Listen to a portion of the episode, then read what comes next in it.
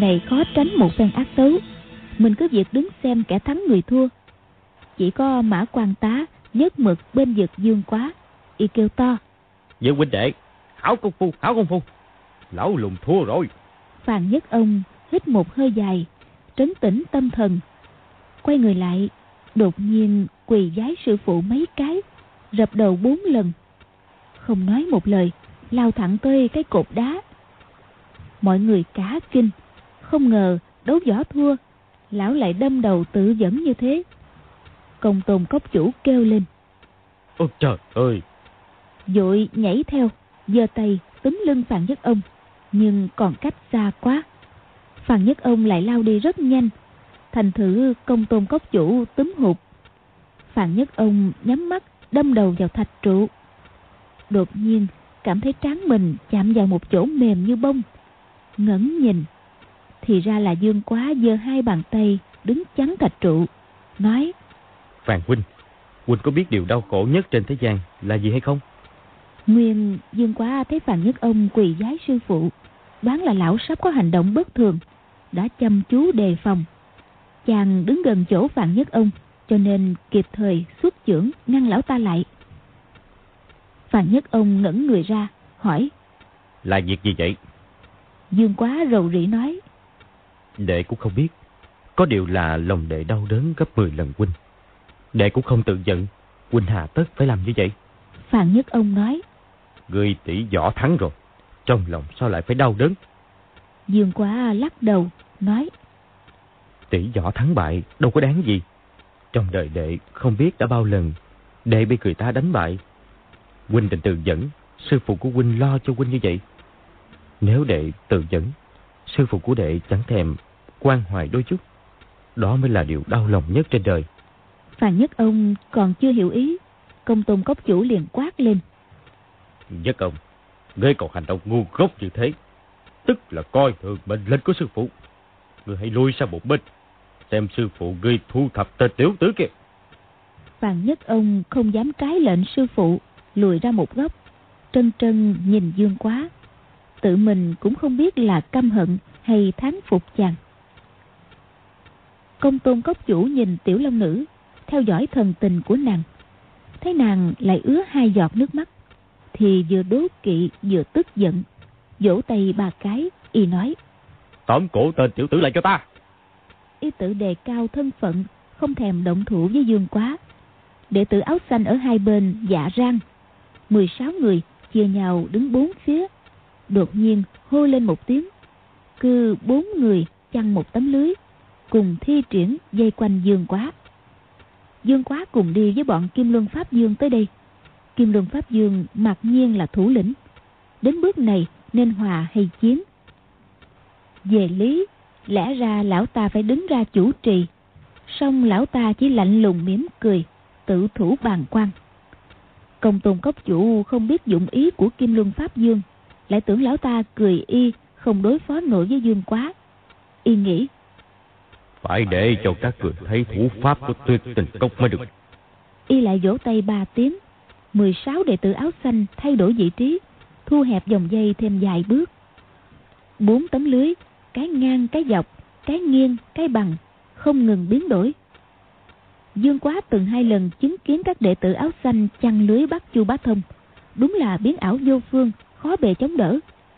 Trận pháp này so với thiên canh bắt đầu trận của phái toàn chân có thể nói mỗi thứ đều có cái hay riêng. Chàng nghĩ võ công cao siêu với lão ngoan đồng mà còn bị xa lưới thì ta làm sao đối phó đây? Huống hồ lão ngoan đồng chỉ cần thoát thân đem quẳng phàn mã hai người vào lưới thế chỗ nhờ vậy thoát đi. Chứ ta thì chưa thể rời khỏi chốn này. Mỗi tấm lưới chăn ra chiếm hơn một trượng vuông. Người cầm lưới giấu mình sau lưới, muốn phá trận pháp, trước tiên phải tấn công tới chỗ gã đệ tử áo xanh cầm lưới. Nhưng nếu lại gần, khó thoát bị lưới chụp bắt, hết bề cửa quậy. Chỉ thấy 16 đệ tử áo xanh càng lúc càng áp sát. Dương quá nhất thời chưa biết đối phó làm sao, đành thi triển khinh công của phái cổ mộ, lướt chạy trong đại sảnh, khiến đối phương khó xác định phương vị xuất thủ. Chàng chạy nháo nhào, song 16 đệ tử áo xanh không di chuyển theo chàng, chỉ lẳng lặng thu hẹp dần dòng dây. Dương quá vừa chạy, vừa đưa mắt tìm chỗ sơ hở của trận pháp. Thấy bốn tấm lưới di chuyển rất nhanh, song không để lộ kẻ hở nào, nghĩ thầm. Trừ sử dụng ám khí đã thương chúng, không còn cách nào khác. Bèn thò tay vào túi, lấy ra một số chiếc ngọc phong châm. Thấy bốn người phía tây sáp lại gần, chàng liền dung tay trái. Bảy tám chiếc ngọc phong châm bắn về phía bốn người ở mạn bắc. Những tưởng cả bốn người kia đều sắp trúng ngọc phong châm.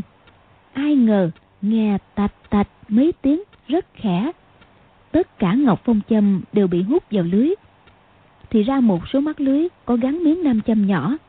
Mọi thứ ám khí bằng kim loại của đối phương ném tới sẽ đều bị hút vào trong đó. Dương quá không ngờ tấm lưới đa dụng như vậy. Trừng mắt nhìn công tôn cốc chủ. Biết có phóng thêm ám khí cũng vô dụng. Chàng đang nghĩ cách khác. Thì tấm lưới phía đông đã tới gần. Kẻ chỉ huy hô một tiếng. Tấm lưới chụp xuống bên vai phải của chàng. Dương quá lạng người đi. Định né về phía tây bắc. Thì hai tấm lưới phía bắc và phía tây bắc cùng chụp tới. Dương quá nghĩ. Thôi nguy rồi, tiêu rồi. Mình xa vào tay cốc chủ. Không biết sẽ bị làm nhục đến mức nào đây. Bỗng, người giữ mép lưới phía nam rên lên. Ôi chao! Dương quá ngoảnh lại. Thì công tôn lục ngạc ngã dưới đất. Một góc lưới đã xẹp lại. Đây chính là chỗ hở của trận thế. Dương quá khỏi cần nghĩ. Thân hình đã giọt ra khỏi dòng dây. Nghe công tôn lục ngạc rên rỉ kêu đau và nháy mắt với chàng. Ngụ ý bảo chàng hãy mau rời khỏi sơn cốc đi. Dương quá nghĩ thầm. Nàng phải mình cứu ta, tình ý đã rõ. Nhưng nếu ta rời khỏi chốn này, cô cô sẽ bị đã tặc cốc chủ, ép phải thành hôn. Hôm nay dẫu có bị y bắt giữ, bị hành hạ khổ sở, ta cũng không thể bỏ mà đi được. Chàng đứng ở một góc sảnh, chầm chầm nhìn tiểu long nữ, nghĩ bụng. Ta vừa bị nguy hiểm quá, chẳng lẽ cô cô chỉ thản nhiên được sao? Chỉ thấy tiểu long nữ vẫn cúi đầu nhìn xuống, không nói một lời. Công tôn cốc chủ vỗ tay hai tiếng, bốn tấm lưới tản ra. Y lạnh lùng nói với công tôn lục ngạc. Người làm sao vậy? Công tôn lục ngạc nói. Hài Nhi đột nhiên bị trẹo chân, đau quá đi mất. Công tôn cốc chủ sớm biết con gái y đã có tình với Dương quá. Đến mức vào thời khắc khẩn yếu đã mở đường sống cho gã thiếu niên. Hiềm gì có người ngoài ở đây, y không tiện phát tác. Chỉ cười nhạt, y nói. Được, người lui ra. Số bị bốn thế chỗ. Công tôn lục ngạc cúi đầu lui ra. Một gã thiếu niên áo xanh được lệnh vào thay. Gã chỉ độ 14, 15 tuổi là cùng. Công tôn lục ngạc liếc trộm Dương quá. Ánh mắt nàng đầy vẻ trách móc. Dương quá ấy nấy, chàng nghĩ. Tình tình hậu ý của cô nương, che kiếp này ta khó báo đáp. Công tôn cốc chủ lại vỗ tay bốn tiếng. 16 đệ tử đột nhiên đi nhanh vào nội đường. Dương quá ngạc nhiên nghĩ. Chẳng lẽ hắn vừa thua rồi sao? Chàng lấy làm lạ, ngoảnh nhìn lại công tôn lục ngạc, thì thấy thần sắc của nàng hết sức kinh hoàng. Nàng lại đưa mắt ra hiệu bảo chàng mau mau rời khỏi sơn cốc, kẻo đại họa sắp giáng xuống đầu. Dương quá mỉm cười, lại kéo một chiếc ghế mà ngồi xuống. Chỉ nghe trong nội đường gian lên tiếng tinh tan dồn dập. Rồi 16 đệ tử lại tiến ra, kéo theo các tấm lưới. Mọi người nhìn các tấm lưới, thấy đều biến sắc. Thì ra bốn tấm lưới đã được đổi rồi. Bốn tấm lưới mới gắn nhiều móc câu và chủy thủ sắc nhọn loang loáng. Nó mà chụp xuống người nào thì kẻ ấy sẽ bị đả thương toàn thân, không có hy vọng gì sống sót. Mã quan tá kêu lên. Nè, cốc chủ lão huynh, lão huynh dùng trò độc ác như vậy để đối đãi với tân khách hay sao?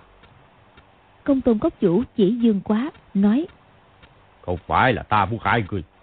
Ta đã hai phen khuyên cưới rời khỏi chút này. Người vẫn cứ cố ý làm loạn. Là cuối cùng ta khuyên cưới, phải bầu xéo đi. Mã quan tá nhìn bốn tấm lưới, người bạo gan như gã, cũng không khỏi lo sợ. Nghe tiếng hung khí gài trên các tấm lưới da chạm nhau, càng kinh tâm động phách. Gã bèn tới kéo tay Dương Quá, gã nói. Dương huynh đệ, mấy thứ kia nguy hại vô cùng. Ta hãy bỏ quách chúng mà đi. Ăn thua làm gì với cái bọn chúng kia chứ. Dương Quá nhìn Tiểu Long Nữ, xem nàng có nói gì hay là không. Tiểu Long Nữ thấy cốc chủ cho mang loại lưới gớm ghiếc kia ra, thì trong bụng đã nghĩ đến chữ chết. Nàng chỉ chờ Dương Quá bị tấm lưới chụp xuống, nàng sẽ lao đầu vào đó cùng chết với chàng. Nghĩ tới đó, nàng cảm thấy thanh thản, bao nỗi đau khổ trên thế gian sẽ tan biến, cho nên bất giác mỉm cười. Tâm sự uẩn khúc của tiểu long nữ, Dương Quá làm sao biết được. Chàng cứ tưởng mình bị nguy nan thế này, mà nàng thản nhiên cười cợt, thì vừa đau đớn vừa bi phẫn. Một ý nghĩ chợt lóe lên trong óc. Chàng không nghĩ ngợi gì nữa, bước tới trước mặt tiểu long nữ, hơi cúi mình, nói. Cô cô, qua vì hôm nay gặp nạn, sẽ được mượn sợi dây chuông, giải lụa và đôi bao tay của cô cô. Tiểu Long Nữ chỉ nghĩ sẽ rất vui được cùng chết với chàng, không nghĩ đến chuyện gì khác. Nghe chàng nói vậy, liền lấy trong túi ra mấy thứ kia đưa cho chàng. Dương quá thông thả nhận lấy, chăm chú nhìn mặt nàng, nói Bây giờ cô cô đã nhận ra quá nhi hay chưa? Tiểu Long Nữ nhu tình vô hạn, mỉm cười. Lòng ta đã nhận ra quá nhi ngay từ đầu. Dương quá vô cùng phấn chấn, run run chàng hỏi. Vậy cô cô quyết ý cùng đi với quá nhi, không thành hôn với cốc chủ nữa chứ? Tiểu Long Nữ mỉm cười, gật đầu nói. Ta quyết ý đi theo quá nhi, tất nhiên sẽ không lấy ai khác cả. Ta đương nhiên là thê tử của quá nhi. Mấy chữ quyết ý đi theo quá nhi, nghĩa là sẽ cùng chết với Dương Quá. Ngay Dương Quá còn chưa hiểu, nói gì những người khác. song câu ta đương nhiên là thê tử của Quá Nhi, thì không còn gì rõ ràng hơn. Công tôn cốc chủ mặt tái nhợt đi, hai tay vỗ mạnh bốn tiếng, dục các đệ tử áo xanh động thủ mau. 16 đệ tử bắt đầu di động các tấm lưới. Dương Quá nghe lời nói vừa rồi của tiểu long nữ thì như kẻ chết được sống lại. Đúng là dũng khí tăng gấp bội. Dù trước mặt có là rừng đao biển lửa, chàng cũng không coi ra gì. Chàng dội đeo đôi bao tay, đao kiếm không làm gì nổi. Tay phải điều khiển giải lụa trắng, phóng ra như một con rắn đeo chuông. Chiếc chuông vàng ở đầu giải lụa phát ra tiếng kinh con, đã đánh trúng huyệt âm cốc của gã đệ tử ở phía nam. Lúc thu về, lại đánh trúng Nguyệt khúc trạch của gã đệ tử ở mé đông. Nguyệt ôm cốc ở eo gối, gã kia đứng không vững, khuỵu ngay xuống. Huyệt khúc trạch thì ở chỗ khuỷu tay. Kẻ bị đánh trúng huyệt đó, cánh tay tê dại, buông rơi một góc lưới. Giải lụa vừa đánh ra, ngư võng trận thế lộ ngay chỗ sơ hở. Bốn đệ tử ở phía tây quảng hốt. Lúc tấn công hơi chậm, giải lụa với chiếc chuông của Dương Quá lại đánh tới, thêm hai đệ tử nữa ngã quỵ. Nhưng cũng lúc đó, tấm lưới phía bắc đã chụp xuống. Hung khí trên tấm lưới chỉ còn cách đầu Dương Quá chưa đến nửa thước. Việc sử dụng giải lụa đối phó đã không còn kịp nữa. Dương Quá giơ tay trái lên, túm tấm lưới, mượn lực hất mạnh. Tay chàng đụng vào móc câu và chủy thủ sắc bén, song không hề hứng gì nhờ có đôi bao tay. Tấm lưới bị chàng hất mạnh, lại chụp xuống người bốn gã đệ tử áo xanh. Các đệ tử khi luyện tập trận pháp chăn lưới chỉ lo đối phương thoát lưới, tìm cách bủa lưới cho thật kín, chứ không hề tính đến việc tấm lưới bị hất ngược trở lại đầu mình. Thấy móc câu, chủy thủ lao tới, họ kinh hãi rú lên, quẳng cả lưới mà chạy. Gã thiếu niên thấy chỗ công tôn lục ngạc chậm và yếu hơn, đã bị chủy thủ chém vào đùi, máu tươi chảy ra xối xả. Cậu ta khóc tướng lên. Dương quá cười nói. Tiểu huynh đệ đừng sợ, ta không giết ngươi đâu. Chàng tay trái cầm mép lưới rung rung, tay phải thì múa sợi dây chuông. Tiếng tinh tàn, kinh con, hòa với nhau nghe cũng vui tay. Các đệ tử không dám sắp tới, lùi xa ra sát tường. Chỉ vì chưa có hiệu lệnh của sư phụ nên chưa dám nhận thua rút đi. Mã quan tá vỗ tay, dậm chân reo vui. Trong đám đông, chỉ một mình gã reo hò, không tránh khỏi đơn độc. Gã bèn quay sang hỏi Kim Luân Pháp Dương. Dương huynh đệ, bản lĩnh cao vậy, sao đại sư không khen ngợi? Kim Luân Pháp Dương mỉm cười nói. Cao thì có cao, nhưng chưa đến mức kinh thiên động địa. Mã quan tá hỏi. Vì sao? Kim Luân Pháp Dương thấy công tôn cốc chủ lông mày dựng ngược, thông thả bước ra giữa sảnh. Bèn chăm chú quyết định động tĩnh, không lý gì đến mã quan tá. Công tôn cốc chủ nghe tiểu long nữ nói, ta đương nhiên là thê tử của quá nhi. Hiểu rằng giấc mộng ngọt ngào suốt nửa tháng nay rốt cuộc đã tan biến. Tuy vừa thất vọng, vừa tức giận, nhưng gã nghĩ bụng. Ta dẫu không chinh phục được trái tim này song cũng phải làm chồng nàng. Ta đánh chết tên súc sinh kia. Nàng không muốn, cũng phải lấy ta. Lâu ngày rồi nàng sẽ hồi tâm chuyển ý. Dương quá thấy lông mày, lông mi của công tôn cốc chủ dựng ngược cả lên mỗi lúc một cao. Chưa biết đó là thứ võ công lợi hại của phái nào. Trong bụng cũng không khỏi lo ngại. Tay phải cầm giải lụa, tay trái giữ mép lưới, chăm chú đề phòng. Biết sự sinh tử tồn vong của mình và tiểu long nữ là ở trận này, thật không dám khinh xuất. Công tôn cốc chủ chậm rãi đi một vòng xung quanh dương quá. Dương quá đứng tại chỗ, thông thả xoay đầu. Mục quan chăm chú theo dõi ánh mắt của y. Thấy y càng chậm động thủ, hẳn là sẽ càng lợi hại. Chỉ thấy y hai tay giơ ngang ra phía trước ba lần, rồi vỗ vào nhau. Choang một tiếng, như thể là tiếng kim loại da nhau vậy. Dương quá giật mình, lùi lại một bước. Tay phải của công tôn cốc chủ đột nhiên dương dài, chộp lấy mép lưới, giật một cái.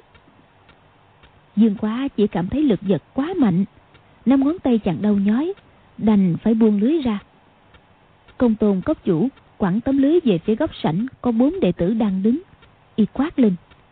Lui ra!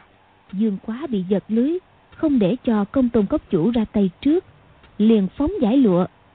Cái chuông nhắm đánh hai quyệt cự cốt ở vai và thiên đỉnh ở gáy của đối phương. Công tôn cốc chủ dang rộng hai tay, hoàn toàn để hở ngực. Song Dương Quá không dám tấn công đại quyệt ở ngực. Trước tiên, đánh thử tiểu quyệt để thăm dò. Võ công của công tôn cốc chủ quá ra là một phái riêng. Y chẳng thèm chú ý đến lối điểm quyệt của Dương Quá. Tay cứ dương ra, trảo tới tay chàng. Chỉ nghe hai tiếng, binh binh.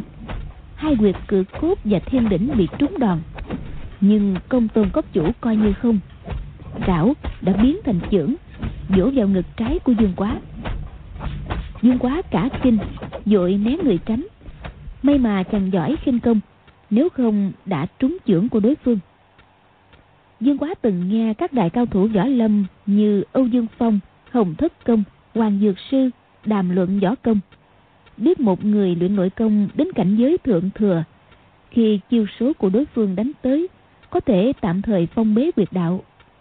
Lại như võ công dị phái của âu dương phong, luyện tới mức kinh mạch đảo ngược, các đại quyệt toàn thân đều thay đổi vị trí, nhưng đấy là lúc âu dương phong trồng cây chuối, nhìn vào thấy ngay. Đằng này, kẻ địch trước mặt chàng hoàn toàn không phản ứng đối với việc điểm quyệt tự hồ trên người không có quyệt đạo vậy môn công phu này quá là hiếm thấy. Chàng giật mình, trong bụng có ba phần khiếp sợ. Thấy công tôn cốc chủ, song chưởng đẩy ra. Lòng bàn tay ẩn hiện một luồng hắc khí. Lúc dỗ vào, kình phong ập tới, hết sức lợi hại.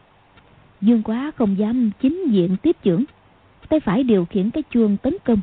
Tay trái thì che đỡ các vị trí yếu hại trên thân thể phút chốc đã đấu hơn 10 chiêu, dương quá toàn thân chống đỡ. Bổn thế tả trưởng của đối phương nhẹ nhàng đặt trước ngực, theo lối thiết trưởng của hoàng nhan bình, rồi nhảy cánh dài thước. Công tôn cốc chủ giọt tới trước mặt dương quá. Người ta xuất quyền phát trưởng, thường thường sử dụng cánh tay. Đằng này, y lấy thân mình phát trưởng, bàn tay thì bất động, lấy sức mạnh của thân hình công kích đối phương dương quá đã không thể tránh. Đành đưa tả trưởng tiếp chiêu. Bớt một tiếng, hai chưởng đụng nhau. Dương quá bị đẩy lùi ba bước. Công tôn cốc chủ thì vẫn đứng bất động tại chỗ, thân hình hơi đung đưa. Công tôn cốc chủ rõ ràng đại chiếm thượng phong. Song lực phản kích của dương quá cũng làm cho y đau tức bên mé sườn. Y thầm kinh dị mà nghĩ một chiêu công phu thiết chữ của ta sử đến mười thành công lực. Mà tới tiểu tử này vẫn tiếp nổi. Xem chừng ta khó lòng đánh chết hắn.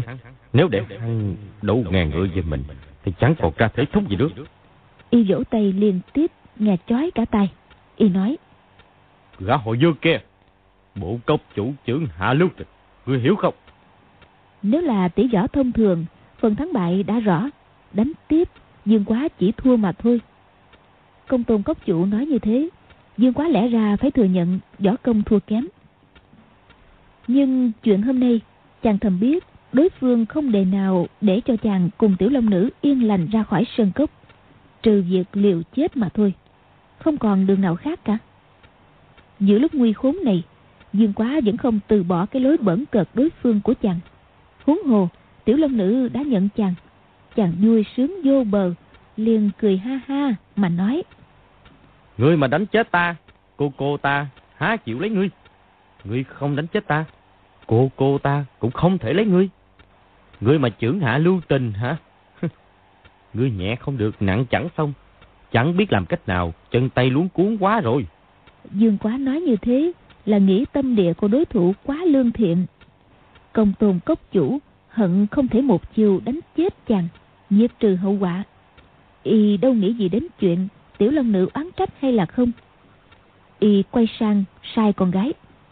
Mau bàn bình khí cho ta. Công tôn lục ngạc chần chừ không đáp. Công tôn cốc chủ gằn giọng. Người nghe thấy chưa? Hả? Công tôn lục ngạc tái mặt dội thưa. Dân ạ. Rồi đi vào nội đường. Dương quá quan sát thần tình của hai cha con công tôn cốc chủ. Chàng nghĩ hắn tay không mình đã đối phó còn không nổi. Nếu hắn là sử dụng thứ binh khí cổ hóa gì đó mình làm sao còn đường sống? Lúc này chưa rút đi còn chờ khi nào? Bèn tới bên tiểu long nữ giơ tay dịu dàng nói. Cô cô hãy theo quá nhi đi. Công tôn cốc chủ hai tay thủ thế. Chỉ cần tiểu long nữ đứng dậy chìa tay cho dương quá y sẽ lập tức dùng thiết chưởng đánh tới sau lưng chàng y đã định bụng. Dù liễu vui trách cứ ta cũng quyết đập chết tên tiểu tử này. Nếu liễu muội bỏ đi theo hắn nửa đời còn lại của ta còn gì là lạc thú? Ai ngờ tiểu long nữ không đứng dậy chỉ bình thản mà nói. Ta đương nhiên là muốn theo quá nhi rồi. Có điều là công tôn cốc chủ đã cứu mạng ta. Chúng ta cần nói rõ duyên do với cốc chủ đã để cốc chủ nguyên lượng cho. Dương quá sốt ruột nghĩ thầm. Cô cô chả hiểu gì cả. Cô cô nói rõ với hắn rồi. Chẳng lẽ hắn chịu bỏ qua cho hay sao? Tiểu long nữ hỏi. Quá nhi những ngày tháng qua quá nhi sống thế nào? Dương quá nghe giọng nói nhìn vẻ mặt đầy tình ý của tiểu long nữ. Thì dù trời có sập xuống chàng cũng bất cần. Đâu còn nghĩ đến việc bỏ chạy. Bèn nói. Cô cô cô cô có giận quá nhi hay không tiểu long nữ mỉm cười nói, sao ta lại giận quá nhi? Ta chưa bao giờ giận quá nhi cả. Quá nhi, hãy quay lưng lại nào. Dương quá nghe lời quay lưng, chưa rõ dụng ý của nàng. Tiểu long nữ lấy trong túi ra hộp kim chỉ, sâu chỉ vào kim, ướm vết rách ở lưng áo của chàng do phàn nhất ông làm rách, thở dài nói, ta vốn định khâu cho quá nhi cái áo mới nhưng nghĩ từ nay không bao giờ được gặp lại nữa, thì khâu áo mà làm gì? Nào ngờ, quá nhi lại tìm đến tận đây. Vẻ mặt nàng từ thê lương chuyển sang hoan hỷ. Nàng dùng chiếc kéo nhỏ cắt giặt áo của mình, lấy mảnh vải, rồi thông thả giá áo cho dương quá.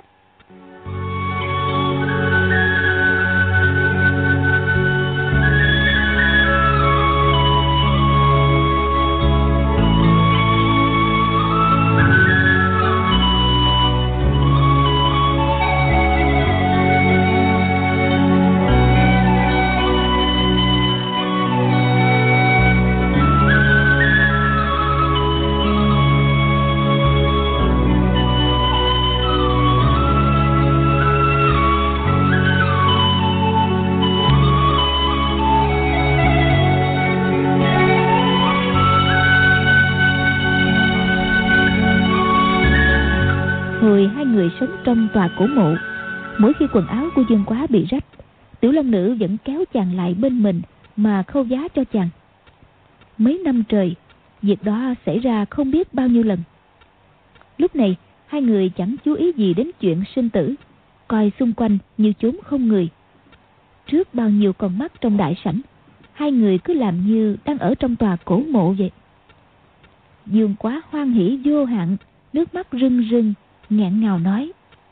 Cô cô ban nãy quá nhi làm cho cô cô phải thổ huyết. Quá nhi thật quá tệ. Tiểu long nữ mỉm cười nói không phải lỗi của quá nhi đâu. Quá nhi biết bệnh cũ của ta mà. Không gặp ít ngày võ công của quá nhi tiến bộ nhanh lắm. Ban nãy quá nhi cũng thổ huyết có sao không? Dương quá cười nói không sao đâu. Trong bụng quá nhi nhiều máu quá đó mà. Tiểu long nữ mỉm cười Khoa nhi chỉ nói năng lung tung. Hai người cứ thế trò chuyện với nhau. Lời lẽ tuy không có gì lạ, nhưng ai ai nghe rõ, cũng biết hai người tình thâm ái thiết, dĩ dãn từng có uyên nguyên cực sâu với nhau. Bọn kim luân pháp dương ngơ ngác nhìn nhau. Công tôn cốc chủ, vừa kinh ngạc, vừa ghen tức. Đứng ngẩn người ra đó, chưa biết nên làm thế nào. Dương quá nói những ngày qua, quá di gặp mấy người lý thú lắm. Cô cô cô cô thử đoán tại sao quá di lại có chiếc kéo to như vậy? Tiểu long nữ đáp, ta cũng lấy làm lạ lắm. Làm như quá nhi sớm biết ở đây có người râu dài, cho nên thuê rèn sẵn chiếc kéo đó vậy quá nhi hơi tệ đó, người ta tốn mười mấy năm nuôi dưỡng bộ râu, quá nhi đem cắt phăng đi, không tiếc hay sao? Nói rồi mỉm cười, đôi mắt long lanh nhìn dương quá công tôn cốc chủ không nhịn được nữa đưa tay chộp ngực dương quá quát lên. Tiểu tạp chúng thì chớ khinh người quá đáng. Dương quá không chống đỡ nói. Đừng có giỏi đợi cô cô của ta giá xong áo cho ta ta sẽ đấu với ngươi. Ngón tay của công tôn cốc chủ cách ngực chàng dài tấc thân phận y dẫu sao cũng là một đại tông sư võ học. Dù tức giận cách mấy cũng không tiện thực hiện chiêu này chợt nghe tiếng nói của công tôn lục ngạc ở sau lưng. Cha binh khí đây à công tôn cốc chủ không ngoảnh lại, nhún vai một cái, lùi liền mấy thước, nhận lấy binh khí. Mọi người thấy tay trái công tôn cốc chủ cầm cái đao to bản, lưng dày, lưỡi hình răng cưa, kim quang lấp lánh, tựa hồ làm bằng vàng. Tay phải thì cầm một thanh kiếm đen vừa mảnh vừa dài, thanh trường kiếm rung rung thân kiếm cực kỳ nhu nhuyễn, lưỡi kiếm tỏa ra một đạo lam quang, chứng tỏ nó sắc bén dị thường. Hai thứ binh khí tương phản nhau, một cực nặng và cứng, một cực nhẹ và mềm. Dương quá nhìn đôi binh khí quái dị của cốc chủ một cái, chàng nói, cô cô, ít ngày trước quá nhi có gặp một nữ nhân, người đó có nói cho quá nhi biết kẻ giết phụ thân của quá nhi là ai tiểu long nữ hỏi vẻ quan tâm. Kẻ đó là ai? Dương quá nghiến răng căm hận nói. Cô cô đoán cả đời cũng không đoán ra đâu. Quá nhi còn cứ nghĩ là họ đối xử rất tử tế với mình. Tiểu long nữ nói. Họ à họ đối xử rất tử tế với quá nhi sao? Dương quá nói. Phải đó là chỉ nghe âm thanh uông uông ngân lên hồi lâu ấy là kim đao và hắc kiếm của công tôn cốc chủ, chạm nhẹ vào nhau. Công tôn cốc chủ, cổ tay phải rung động, đâm liền ba kiếm. Một, đâm tới đỉnh đầu. Một, đâm gáy phía bên trái. Một, đâm gáy phía bên phải. Nhát nào cũng chỉ xước qua, cách da thịt chưa đến nửa tấc. Công tôn cốc vũ tự trọng thân phận. Kẻ địch chưa xuất thủ chống đỡ, thì y cũng chưa đã thương độ chuẩn xác của ba nhát kiếm cho thấy thần kỹ của y. Tiểu long nữ nói, giá xong rồi. Nàng vỗ nhẹ sau lưng chàng. Dương quá ngoảnh lại, mỉm cười, rồi cầm giải lụa bước ra giữa sảnh. Trong võ công của công tôn cốc chủ, có ba môn gia truyền, là công phu bế huyệt, ngư võng trận pháp và âm dương song nhẫn kim đao hắc kiếm. Do mấy trăm năm chỉ sống trong sơn cốc không giao lưu với người bên ngoài cho nên ba môn võ công ấy tuy kỳ lạ, nhưng thế gian không hay không biết. Cả ba môn võ công này đều có chỗ sơ hở lớn. Nếu bị cao thủ phát hiện, khó tránh thảm họa sát thân. Gia quấn nhà họ công tôn rất nghiêm. Không cho trình năng tranh hùng trên chốn giang hồ. Cho nên bản thân họ cũng không nhận ra chỗ sơ hở đó. Hơn 20 năm trước, công tôn cốc vũ từng học môn thiết trưởng. Người truyền thụ võ nghệ cho y tuy không phải là đại cao thủ, nhưng kiến thức quảng bác, tâm tư chu đáo, đã giúp y bổ khuyết các chỗ thiếu sót của võ công gia truyền. Bởi vậy, chiêu số của âm dương song nhẫn được cải tiến lên rất nhiều. Người ấy từng nói với y. Môn âm dương song nhẫn này bây giờ coi như đã hoàn bị. Đối thủ võ thông minh tuyệt đỉnh cũng không thể trong vòng 50 chiêu quá giải cơ quan bên trong. Mà một khi ngươi đã sử dụng cùng lúc đôi đao kiếm này, có lý nào trong vòng 50 chiêu chưa giết được địch thủ? Công tôn cốc chủ thấy Dương Quá đã sẵn sàng tiếp chiến, liền quát lên. Người xem đây! Thanh hắc kiếm rung rung, đâm tới ngực. Xong mũi kiếm không chọc thẳng, mà cứ xoay vòng tròn trước mặt đối phương. Dương Quá chưa biết hướng đâm của thanh hắc kiếm, dội kinh hãi nhảy lùi. Công tôn cốc chủ xuất thủ mau lẹ, Dương Quá nhảy lùi né tránh, nhưng mũi kiếm của y lại đã xoay tròn trước mặt chàng. Dòng xoay mỗi lúc rộng dần. Ban đầu chỉ xoay tròn chưởng trước ngực, sau đó vài chiêu đã bao quanh vùng bụng dưới. Thêm vài chiêu nữa đã khống chế tới đỉnh đầu.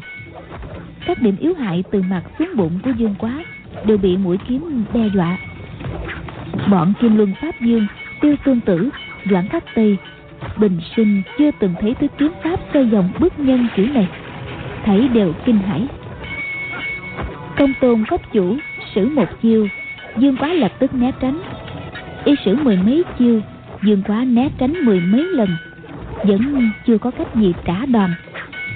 Chàng thấy kiếm chiêu của đối phương càng lúc càng lợi hại mà thanh đao răng cưa bên tay trái của y vẫn chưa động tới chờ lúc thanh kim đao cũng động, hẳn sẽ khó bề đối phó vô cùng. Bèn không nghĩ nhiều nữa, nhảy sang bên trái, phóng quả chuông ở đầu giải băng. Nhà kinh con bay tới, đánh vào mắt trái kẻ địch. Công tôn cốc chủ nghiêng đầu né tránh chĩa hắc kiếm phản kích. Dương quá cả mừng, hất cái chuông quấn vào bắp chân bên phải của y, đang định giật mạnh thì thanh kiếm đen của công tôn cốc chủ chém xuống, phượt một kiếm nhẹ, dây dẫn chuông đã đứt thanh kiếm kia quả sắc bén dị thường.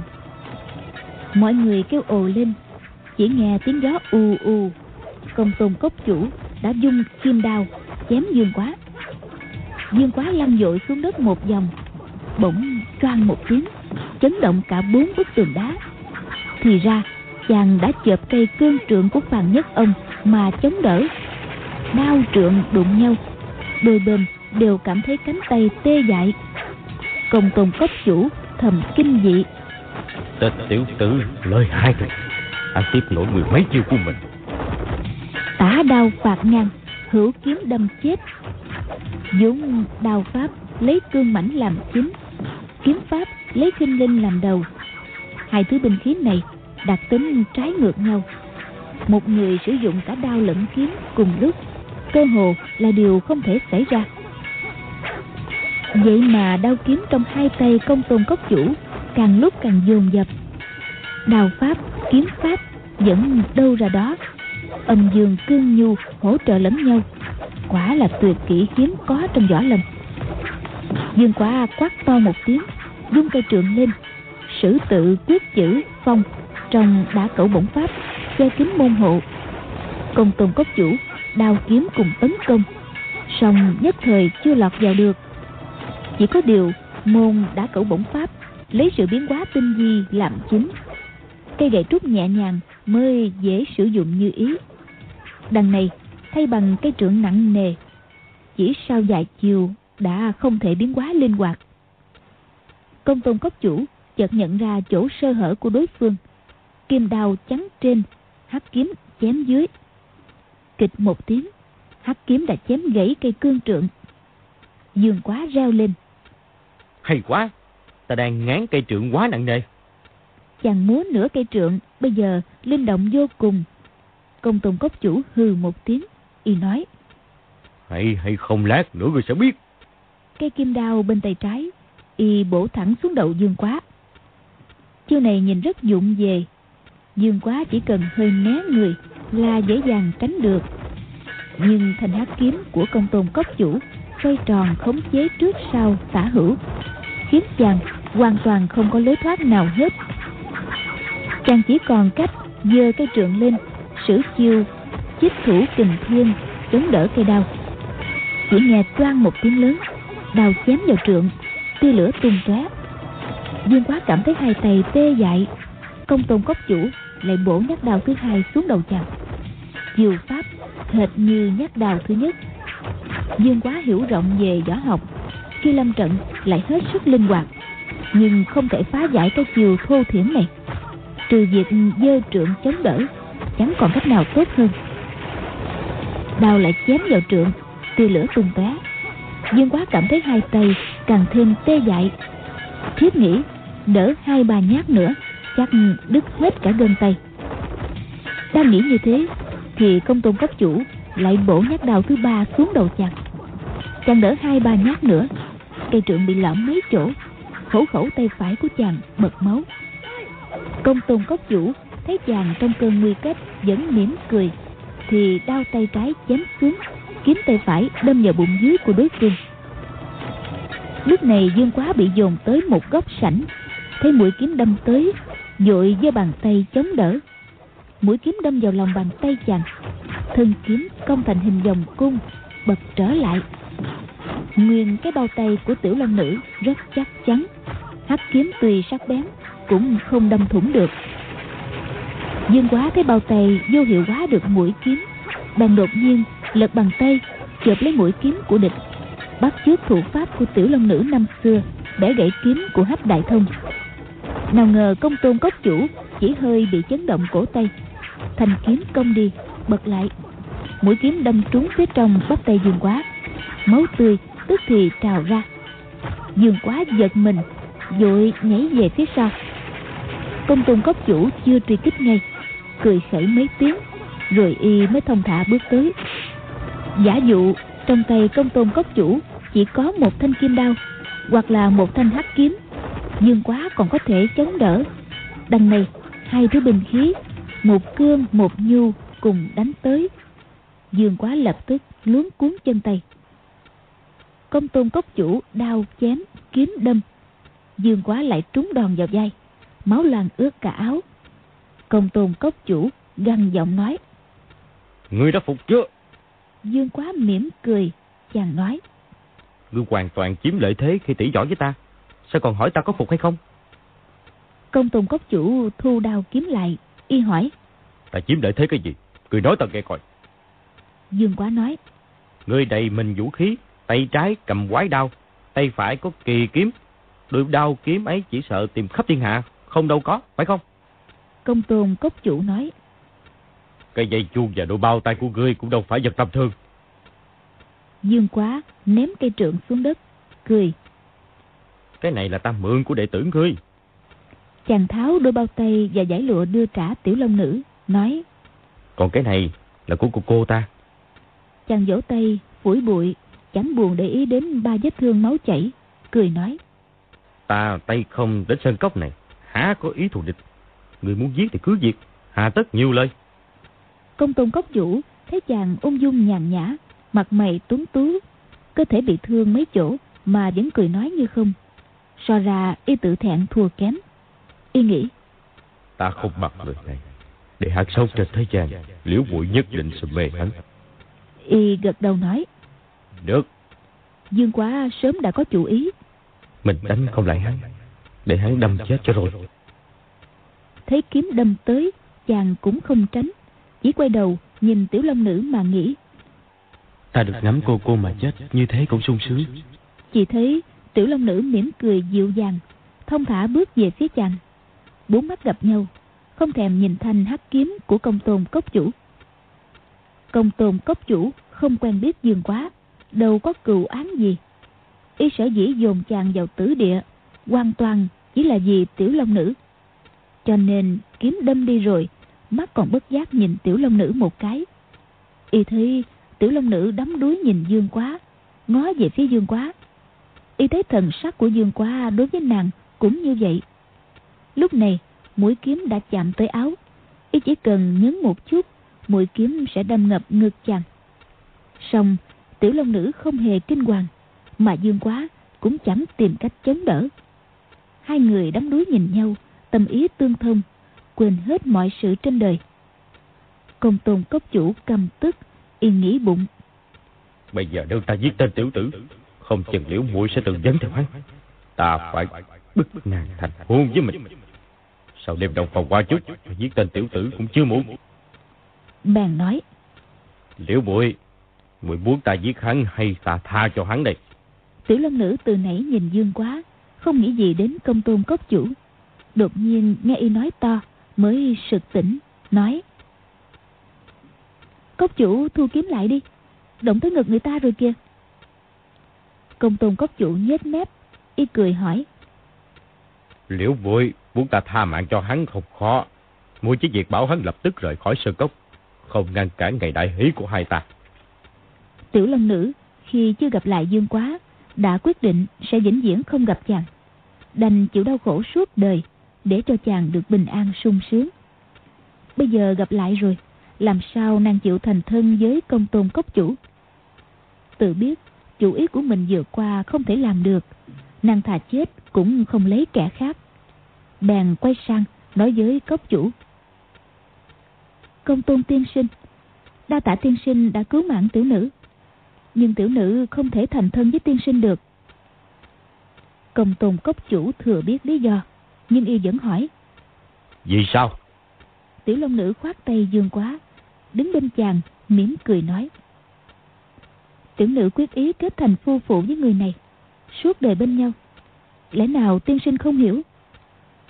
Công tôn cốc chủ rung mình nói. Bữa nọ nếu nàng kiên quyết không đáp ứng ta hạ thừa cơ đi ép buộc nàng.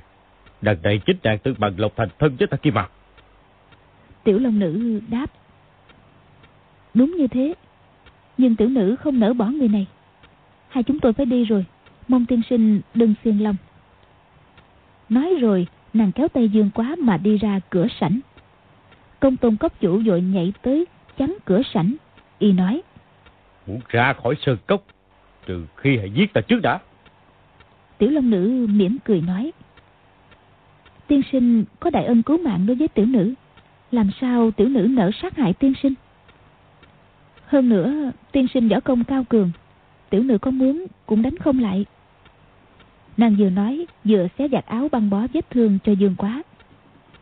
Kim luân pháp dương bỗng nói to. Công tôn cốc chủ hừ một tiếng, sầm mặt im lặng. Kim luân pháp dương nói tiếp. Công tôn cốc chủ, hãy để cho họ ra đi thì hơn. Hai người họ liên thủ sông kiếm cho chào kiếm đao hắc kiếm của công tôn tiên sinh không địch nổi độc đừng để như đồng ngô. Giờ mất phu nhân lại mất quân chỉ bằng lấy được tình người để họ đi cho rồi. từng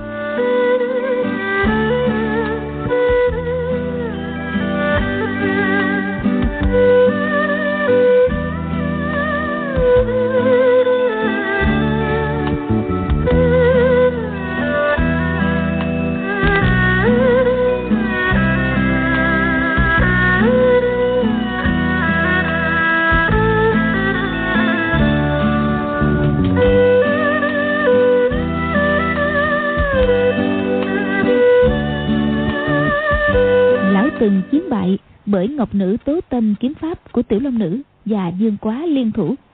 Lão dạy công suy nghĩ, vẫn chưa biết cách quá giải. Này thấy, âm dương song nhẫn, cực kỳ lợi hại, chẳng thua gì kim luân của lão. Lão bèn nói khích, để ba người đấu với nhau. Một là để thừa dịp tìm ra sơ hở của ngọc nữ kiếm pháp. Khi nào có dịp, lão sẽ trả thù. Hai là cũng muốn để ba người tam bại câu thương.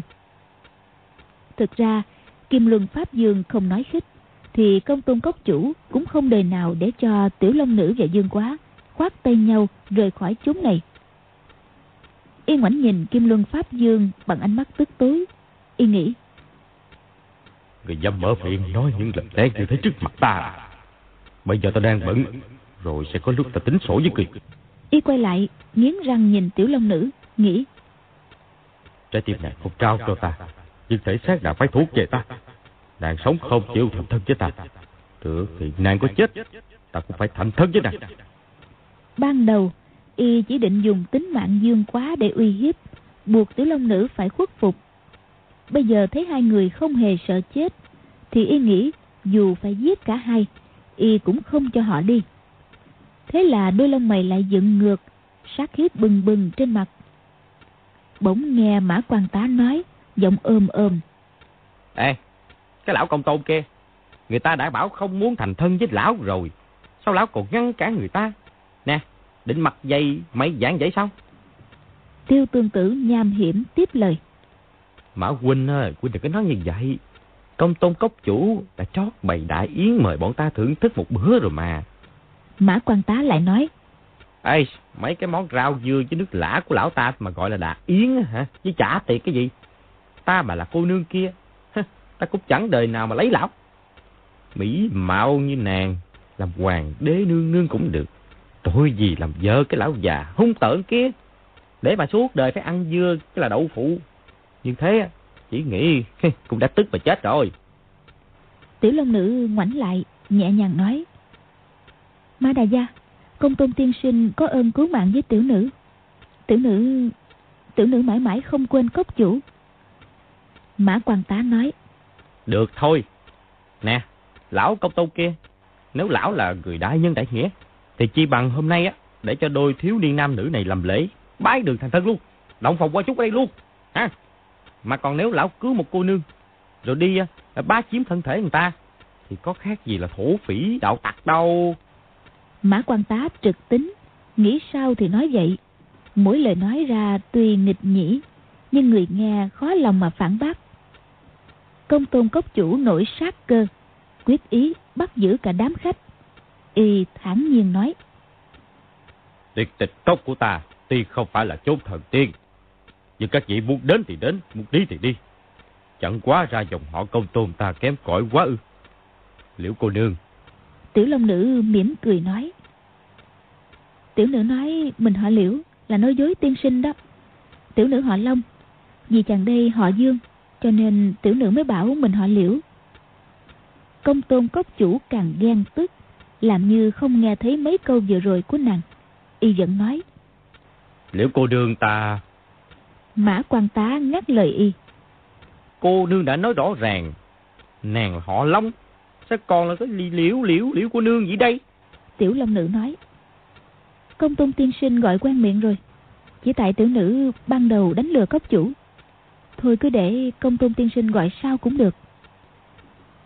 Công tôn cốc chủ chẳng lý gì đến lời của hai người. Y vẫn nói. Liễu cô đường, gã họ dương chỉ cần thắng được âm dương sông nhẫn trong tay ta. Thì ta sẽ để cho gã yên lành ra khỏi sơn cốc. Chuyện riêng giữa ta với cô đường, hãy ta bàn đến chứ cho. Không căng, hãy tới người ngoài. Tiểu Long Nữ thở dài nói.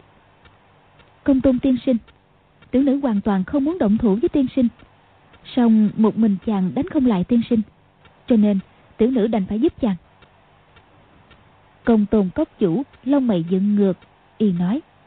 Cô nương không sợ mình vừa thổ quyết Cũng đòi tham chiến hay sao? Tiểu long nữ nói. Tiểu nữ và chàng đều không có binh khí Tay không đối với đao kiếm của tiên sinh Thì cầm chắc sẽ thua. Tiên sinh là người đại lượng Hãy để hai chúng tôi đi thì hơn. Kim Luân Pháp Dương xen vào Cậu tổ cốc chủ. Nơi đây bao la dạng tượng. Chẳng lẽ không có được hai thanh trường kiếp hay sao? Ta đã nhắc tiên sinh bàn nãy. Hai người ấy sâu kiếp liên thủ Che tiên sinh khó giữ nổi mạng sống. Công tôn cốc chủ Chỉ tay về phía tây Y nói. Đi sang gian thứ ba đằng kia là kiếp thất. Các vị muốn thứ bịch khí gì Cứ việc tới đó mà chọn. Chỉ sợ các thứ lợi khi ta cất giữ Quy khách dị tất đã sử dụng được Y nói và cười một cách nham hiểm. Dương Quá và Tiểu Long Nữ nhìn nhau Cùng nghĩ. Hai ta được ở riêng một chỗ Trong tỉnh thất một lát Rồi chết cũng cam lòng. Bèn dắt tay nhau đi về phía tây. Qua cửa hông đi qua hai gian phòng đến trước cửa gian thứ ba. Tiểu long nữ mắt không rời mặt dương quá. Thấy cửa phòng đóng kín không nhìn kỹ giơ tay đẩy cửa định bước vào liền dương quá bỗng nghĩ ra điều gì vội kéo nàng lại và nói cẩn thận. Tiểu long nữ nói sao kia dương quá dùng chân trái đạp vào bậu cửa chân phải đặt trên khung cửa dây lát rồi lui ra ngay. Không thấy có gì lạ tiểu long nữ nói quá nhi sợ cốc chủ muốn ám toán chúng ta à? Cốc chủ là người tốt chẳng đến nỗi lời chưa dứt có hai tiếng lịch kịch rồi tám thanh kiếm sắt từ trên dưới, hai bên cửa phòng nhất tề lao ra, đang kín luôn cửa trống. Vừa rồi, nếu có ai bước vào phòng, võ công cao mấy cũng khó thoát bị kiếm đâm nát thân.